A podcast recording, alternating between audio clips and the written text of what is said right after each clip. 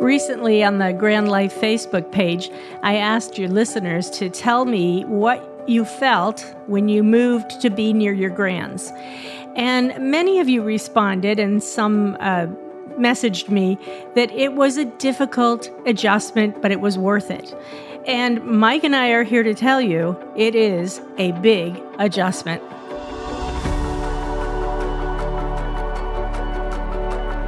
I'm Emily Morgan. And I'm Mike Morgan. And in this episode, we do a review of an old episode uh, called The Grandparent in the Room.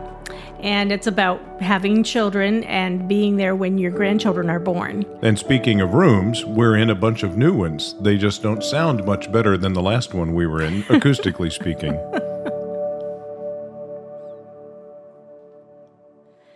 Okay, well, here we are. We are in a new place. We live now in Virginia and we are podcasting with boxes all around us. So things haven't changed that much since the last few weeks before that.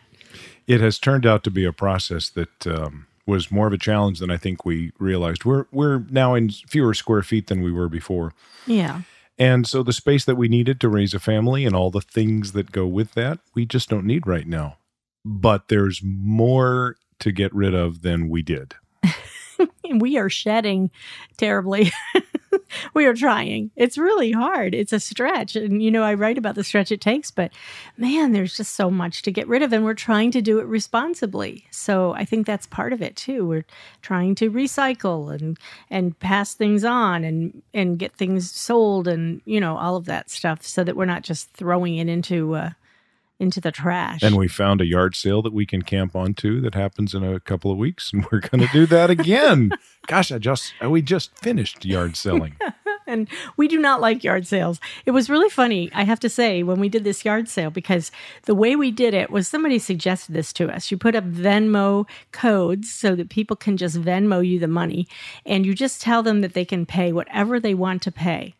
And that did not go over as well as I thought it would. A lot of people are uncomfortable with that. Some came with the intention of haggling.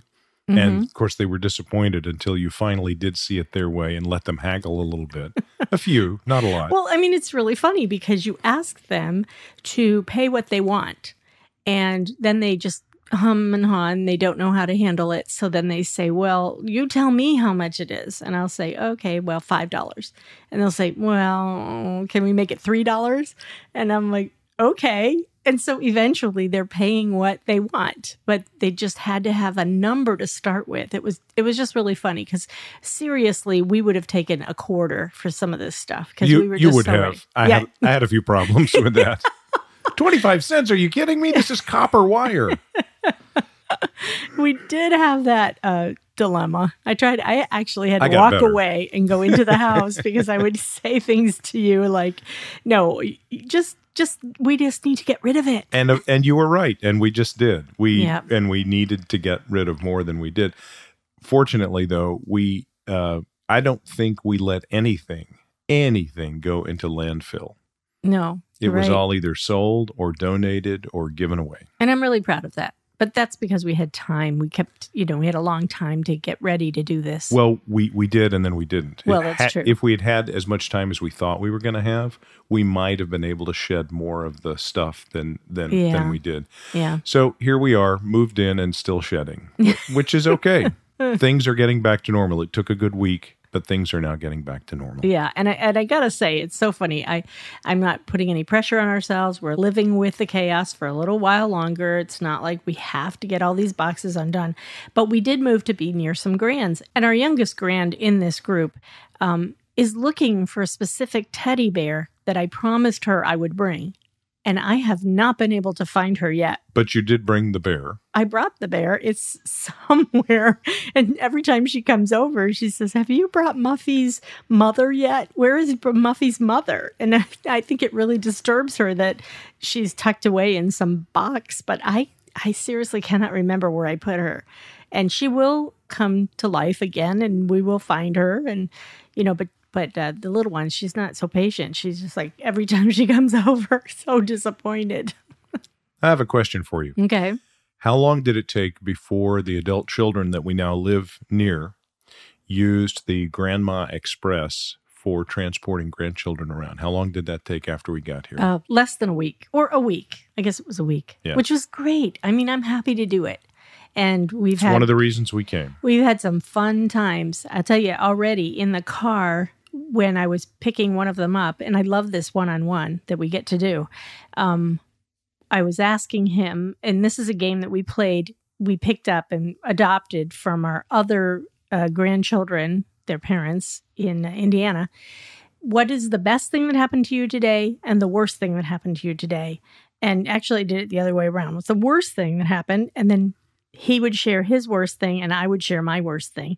And then he would share his best thing and I would share my best thing. And I can't believe how much I learned about him just from that conversation. Now, I missed the exit. We were supposed to get off to go to where I was getting him to. But, you know, it's okay. We had a great conversation and I was only one minute late for his uh, thing that he had to be at. So, anyway, I have to say, those are fun things, really fun things to get to know them on a one on one basis. Before our chat's over, I just want to remind you that we love hearing from you on the Grand Life Facebook page. I will put up questions sometimes.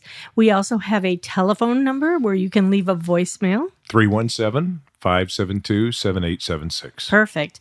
And you can always email us at grandlifeconnection at gmail.com. Please communicate with us. This is the way that we know that you're listening. We love hearing from you. Also, please feel free to rate and review our podcast. That always helps too. Um, we appreciate any feedback we get from you guys. And thanks for being patient with us because this has been a big transition. It's taking a lot out of us to figure out how to live in another place that we're not used to.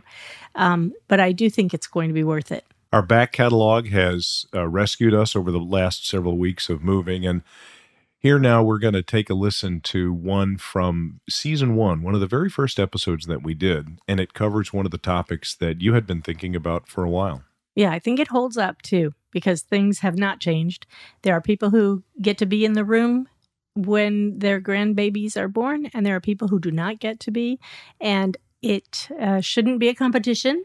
It should just be a fact. Sometimes it works that way, sometimes it doesn't. Sometimes you miss it completely. Um, but the feelings around this are big. They are big. They are and, big. And the conversations are rich. So let's step back in time to season one, episode five The Grandparent in the Room.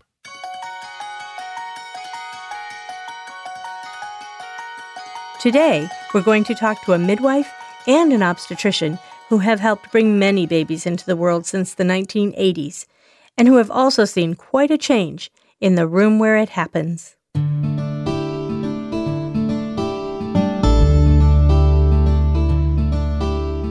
When I had my babies um, 23 to 30 years ago, um, hospitals would often only let the partner in Everyone else had to wait in a waiting room. My name is Mairi Breen Rothman, and I am the director of Mamas Inc. This is a private practice of certified nurse midwives.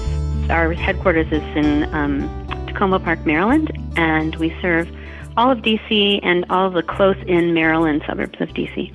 Mairi has been practicing for 23 years, and OBGYN Dr. Becky Haak has been in practice since 1987. Um, but more recently, leaving general practice and uh, doing some volunteer work with different mission organizations around the world, as well as in indigent communities here in Indiana. She remembers from her time in residency in the 1980s that no one was invited into the room. And then we went through a spell uh, in the 90s where it was very much invite anybody, and it almost became kind of a circus. I remember looking around one time and there were like eight people in the room because it was moms and cousins and sisters and the neighbor who'd never seen a baby born. And I thought, oh my gosh, we got to sell bleacher seats. And then it seems like it's really gone back to more of a, a measured, kind of protected approach of just special people and, and somebody that they really wants there. Even at home, we encourage people, um, the person that's having the baby, we encourage them to be really uh, self focused about who they invite and not to invite someone because they'll have hurt feelings if you don't invite them, or they invited you to their birth, so you feel like you should invite them to your birth, or they're a nurse who works in the NICU and has never seen a normal birth, so it would be good for her. We encourage people just to invite people that will make them feel safe and comfortable. Today, while it's not always the case, Dr. Haak estimates that overall, maybe 30% of births have a grandparent in the room. Well, it does happen then. It's not that common for a daughter to invite her mother into the room. It's still a privilege, a singular experience, one that is hard to forget for several reasons. Often I say to grandmothers who are present, I'll say to them, You have the hardest job here because you have to watch your child go through this and you cannot do anything to help. can't have true. a single contraction and you can't, you know, take it away and make her feel better because she just has to do this. You know, the power that brings forth the next generation is is awesome. And when you are the the parent of the person who's doing that, it, it's just amazing. Amazing is a good word for it because there is nothing like it. Fortunately, I had been able to see my own children born, and so while the perspective was different, as the mother, I had been at the head of the bed, and now I was nearer the foot, I was still experiencing something not for the first time, but for multiple times. Dr. Haak points out that for the generation before me, that wasn't always the case. Once hospitals started allowing grandparents in the room, it was the first time they had ever even seen a baby born because many of those women had had their babies in the 60s, early 70s, where they used twilight anesthesia. And overwhelmingly, they said, I've never seen a baby born because they were asleep when they had their children. So it was this awesome, awesome thing just to see a child be born and as well as the joy and uh, the amazingness i just felt like it was a little bit healing for them to to be able to see a child born and be a part of that which they weren't privileged to do because the anesthetic practices as we have noted, if you are not one of those people who was invited into the room or wasn't able to be there, even if you were invited to be, you are a majority member. Sometimes the best thing you can do is to be supportive in other ways. As a physician, I tell people look, you're making a new family. And this is about you and your husband and your child. This is a very intensely emotional experience. It's a beginning of a new thing. And if you want your mom there, great. But mom needs to be there to support the building of this new family. And if you are in the room for the birth, the best way to support might be, as Mairi advises, to just get out of the way and ask the question not what can I do to help the mother, but instead, what is she doing? And how can I either help that or get out of the way of that? You know, just being really alert for ways to help without being obtrusive and, and remembering that this is kind of her show and she's the star and we're all just bit players around her. So, as we prepare for and then are ushered into the labor and delivery of our grandchildren, it's important to remember that it's not about us, and really, it's not about the baby yet. Mairi reminds us that we need to be thinking more about our daughters. In our culture, in American culture, when there's a, um, when there is a birth, a pregnancy or a birth going on, we are very baby focused. Hmm.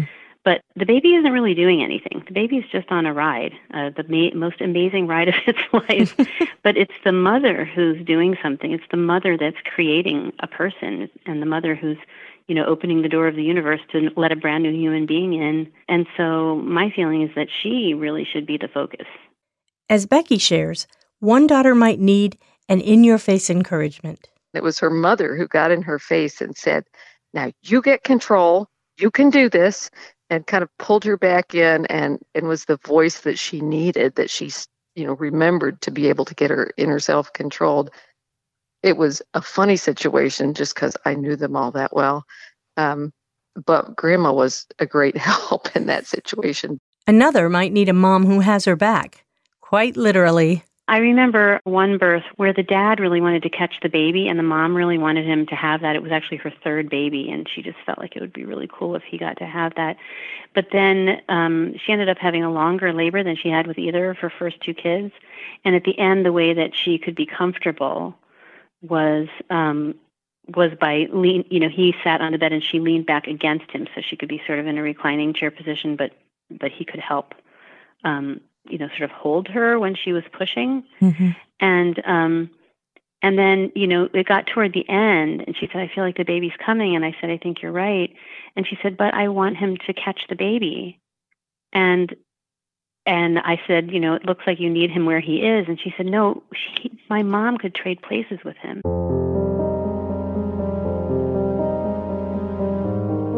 So her mom climbed in behind her, and he climbed out, and you know he he ended up you know with my help catching the baby and putting the baby on her chest, and I just remember the baby going into the mom's arms and the grandma's arms sort of around the mom's oh. arms and the looks on both of their faces were just amazing like they were just after all that, sort of shocked that there was a baby there, you know, mm-hmm. and amazed that it was over, and yeah, um, and and they looked very much alike too, this mother and grandmother. So it, it was just a, a really striking picture in my mind. Yeah, what a beautiful nesting. yeah, that was great. Oh, that's wonderful. But in all cases, as grandparents in or out of the room, we need to be there to support. I'm second seat now. You know, mm-hmm. this is this is about them and and how they develop this. For doctors and midwives alike, the kind of support that grandparents can bring to the birth is no small thing. And both Mairi and Becky expressed that any kind of support they get is welcomed. Thank you to all the grandparents out there who support their children in their births. Most births are not easy, but some might require even more support than we humans can provide. It was her third delivery. It was going to be her last. She had two girls, desperately wanted a boy. And so both her mom and his mom were in the room because it was going to be the last grandchild. And they, they decided to do it this way. Turns out this baby was a couple pounds bigger than her previous ones. It was a very difficult birth. And as I'm struggling and sweating trying to get this baby out, I look behind me glance thinking, oh, how are the grandmas taking this? The grandmas were holding hands and praying. And uh-huh. after that, that baby came right out, and I thought, man, you're going to give me praying grandmas in the room? I want them all there.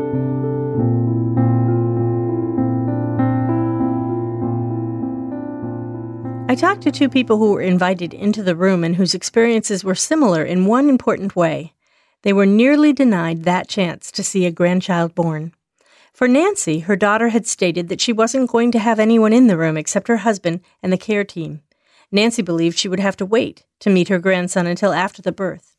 For Paul, he missed the birth of all of his own children, but then was invited in to another birth that still makes him teary when he recalls what happened.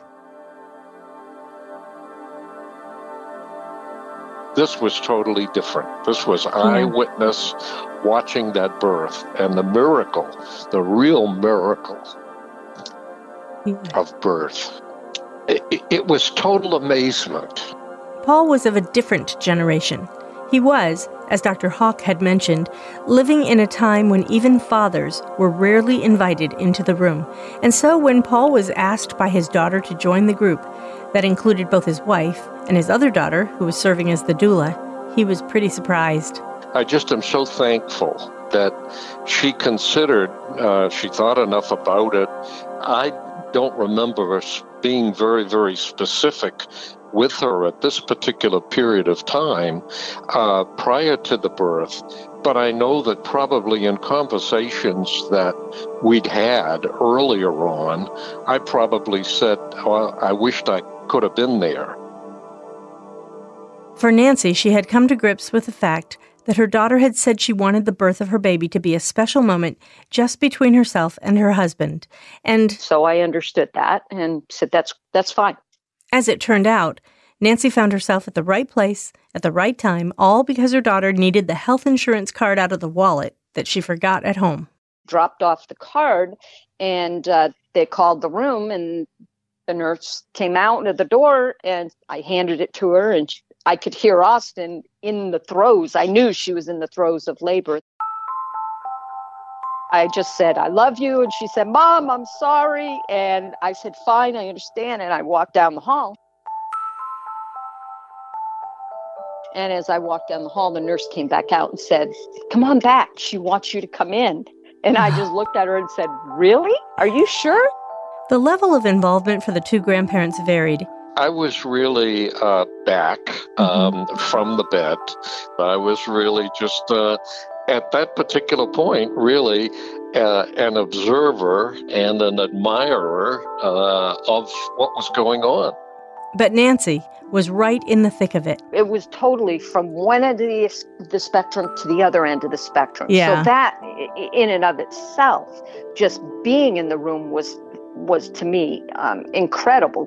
But then to be able to actually be a part of the birth, yeah, uh, yeah. was was above and beyond uh, yeah. anything that I ever expected. So it was yeah quite an an emotional uh, roller coaster for me. Both grandparents talked about that special bond they feel with their grandsons now, having been there to witness the birth. I feel a bond with Max that I don't think would necessarily be there mm. if I had not experienced his his birth. Paul has a long-term perspective over 20 years now on the bond he has with Griffin. He mentioned that he and his wife Pauline are very involved with all their grandchildren and now great-grandchildren. They keep up with them, they pray for them, and they're intentional about knowing what's going on in their lives but the fact that he was at Griffin's birth has cemented a bond that started then and has continued to grow. And now, even after 20 years, we're bonded together, really. Mm-hmm. He is such a joy. We have we have good communications together, and uh, he'll come up from school just to get together with me, or I'll go part way down and we'll meet halfway. Yeah. But uh, just the fellowship that we have and the love for each other uh, is a real a real real blessing, and I'm just so thankful for it. So, if you'd like any more information about certified nurse midwife Mairi Breen Rothman or OBGYN Dr. Becky Haak, please take a look at the show notes visible on the episode page, however, you receive your podcasts. Wow, I really love that episode. It brings me back to when we were having grandchildren kind of on a regular basis, little ones being born. And in fact, uh, one of our grandchildren turned 10 this year. Uh, and I, I was just thinking about this, explaining to one of the other grandchildren who lives here about how our um, local grand had been born 10 years ago and it was a C section. So we were not able to be involved in the room where it happened at all. Not only was it a C section, but there were medical complications that put the mother's life at risk. So there was a lot of drama, a lot of quick movement. Yeah. And we just needed to stay out of the way. Exactly. And and maintain that you know our expectations are one thing but sometimes they don't get met and that's okay because as i said in the episode it isn't about us. It's about the mother and then about the baby. And we did get to see the baby and after she was born and it was all okay and that's all we cared about at that point. All you care about is a healthy baby. So it's not about whether you're in the room or you're not in the room. Sometimes it works out and sometimes it doesn't and in case it doesn't, hopefully today's rewind episode has given you some things to think about and ways to sort of manage and cope with however it turns out with the grandparent in the room. In the meantime, I'm Emily Morgan. And I'm Mike Morgan. And thank you for joining us in Living the Grand Life.